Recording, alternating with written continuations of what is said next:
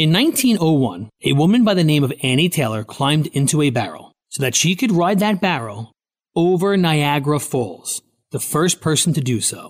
The reason for her crazy endeavor? She was struggling to make ends meet, and she was hoping for fame and financial security.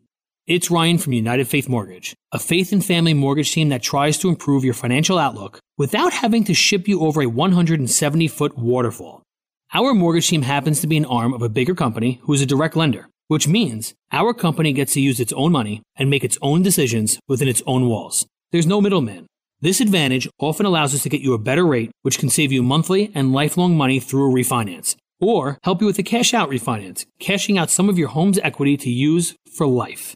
We are United Faith Mortgage. United Faith Mortgage is a DBA of United Mortgage Corp., 25 Melville Park Road, Melville, New York. Licensed mortgage banker. For all licensing information, go to nmlsconsumeraccess.org. Corporate NMLS number 1330. Equal housing lender. Not licensed in Alaska, Hawaii, Georgia, Massachusetts, North Dakota, South Dakota, and Utah.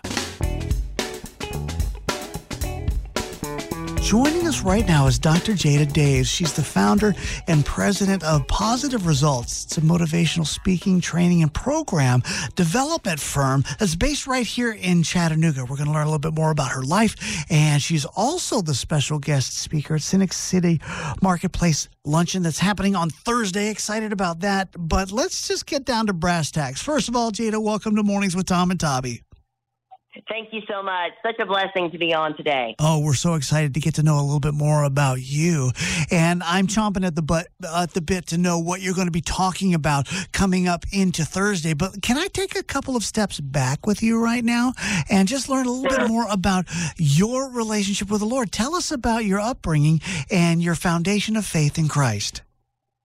Thank you so much. Um, I'm always delighted to share about the Lord. Um, he is truly the joy and strength of my life. Um, I grew up in a wonderful home uh, with two parents that showed me um, unconditional love and appreciation. Uh, my parents had gone through some hard things with losing a child and losing their home to fire, and uh, they had been through a lot of trials. So they were teaching me without even knowing how to find joy in suffering. And um, it was just a lifestyle. I mean, they just walked it. When someone's home uh, burned. I mean, it was we went through our clothes and we picked out a couple of outfits. We went and got a couple of sets of towels. We went through and gathered a couple of pots, and mom would bake some pies. And here we would go. Um, at Christmas, we would load up to take things for needy families, and so I really learned um, about serving and the joy of the Lord through my parents. And then my brother, um, he was very active. We both were in the youth group, and he became a church planting pastor um, he went to Belmont early on and really just got involved in ministry and some of the Christian music industry and really just kind of led the way for me that we just marched forward with Christ. And so as a young child at age seven, I accepted Christ. I was baptized in a small church in Benton, Tennessee, up near the Ocoee River, um, at First Baptist Church in Benton. And I was um, a follower of Christ my entire life. So I don't have this grand testimony of oh my gosh, I was in this life of sin, but I was in a life of sin. Even though I was a child, I did know that I needed to walk in the ways of the Lord and turn from that. And so a lot of my suffering and things that the Lord would take me through came a little bit later in life. Okay, well, you're hearing the voice of Dr. Jada Daves just sharing her foundation of faith, and and might I just say right now, as one who came to faith later in life, your testimony is strong. So don't ever discount the fact that you were raised uh, from uh, a young age with a firm foundation in Christ. Uh, I just wanted to say that for you right now, Jada. If I if I could ask, I appreciate that. Oh, it's my pleasure. I, I think people um, mistakenly think that it's the testimony that's the thing. It's only Jesus that really matters, de- depending on our Absolutely. testimony, whether we were raised in the Lord or had a Pauline experience. It is all about Jesus. But I need to know about you. What motivated you to to do what you do professionally? I mean, encouraging and inspiring others, both personally and professionally. What was it for you that started you on this track? Well, it's a very interesting story. Um, I was actually a high school home economics teacher and I was in a small town of Whitwell, Tennessee, just over the mountain. And one day my direct supervisor came in and she heard me telling my stories of frustration and joy. I was a high school basketball coach teaching five subjects I felt like I just needed a twin bed there at the school because I just lived there. I was thinking, oh my word, I'm pouring my life into these kids. And she said, you know, Sadie, you ought to write a book.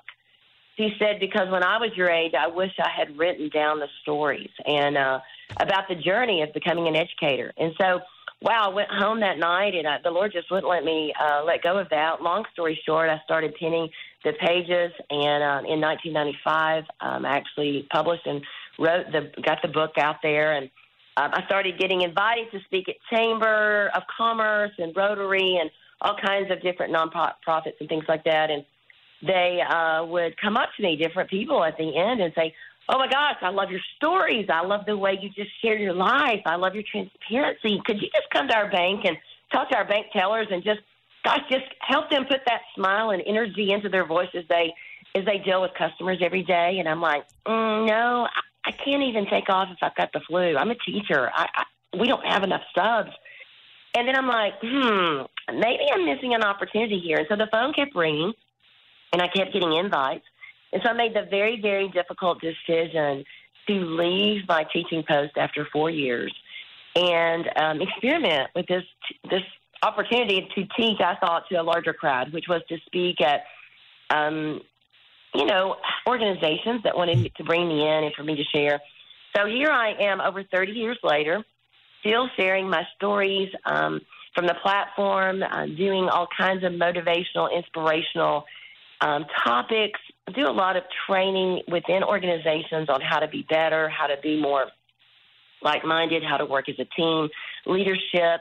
And um, it's just my heart. You know, I just wanted to take what I've learned and share with others and hopefully help the learning curve because I have made a lot of mistakes and I don't mind to share those. And then I also don't mind to say that, you know what, the joy of the Lord is my strength. So when we do fall into, you know, um, mistakes or we take a detour in life, it's okay because the Lord is there and He meets us. So I just kind of recalibrated after about four and a half years as a high school teacher, had this opportunity with the book, and as they say, the rest is history. Wow, that is beautiful. And you're hearing the voice and the story of Dr. Jada Daves, who is the guest speaker at the Scenic City Women's Network Marketplace Luncheon. Jada, I just wanted to ask you a couple of questions. One of the things I noticed when I was uh, just perusing your website is you have quotes, and they're wonderful, memorable quotes, but I wanted to speak to you about one that really captured me. And I really like it. It, it, it says this Be memorable Jada Daves. So tell us about this quote and what does it look like to be memorable and why does that quote mean so much to you? Well, um, one of the things that I teach through my consulting firm, probably one of the biggest things I teach, especially as an HR specialist, is you have one chance to make a first impression. So if you're in the real estate market, if you're a teacher, if you're in banking, whatever your profession is, that first impression is everything. And so you're going to be memorable. It's just going to be a decision of is that going to be a positive memorable or a negative memorable? Mm-hmm. we all have both in our minds when we think of people. But I've taught my children. Um, I have five children, um, ages 14 to 22. And I have these little quips and quotes, and they've asked me for years. They're like, Mom, you have got to write a book and share all of the little things that you teach us um, it, and that's probably the number one that they quote the most is about being memorable. Um, every time we would go to a dinner uh, with friends, or every time we would be getting out of the van for anything, I would say, "Don't forget, guys, be memorable in a good way." Okay. um, so it it's one of those things that most people will forget the score. I'm a, I'm a high school basketball coach, and they're going to forget the score of that game but they're never going to forget your sportsmanship, how you made them feel on and off the court. Um, we try to teach that to our athletes. I mean, I think it's just very important on how we make people feel, and most of that is how we act. And so, the kindness that we share, our body language, all of that matters. And um, that's probably just one of my favorite quotes through the years. Well, thank you so much. Her name is Dr. Jada Dave. She's the special guest speaker at Scenic City Women's Network Marketplace Luncheon. And I just love this organization, Jada. I'm so glad that you are the speaker. And if I could ask, with this luncheon coming up on Thursday, is there like a sneak peek behind the stage look that you could maybe give us just a little bit, not the entire thing, but what can they expect when mm. they come and listen to you on Thursday? Yes, the sneak peek is really how to find joy in suffering. Mm. Um, I have recently been on an 18 month um, life threatening cancer battle.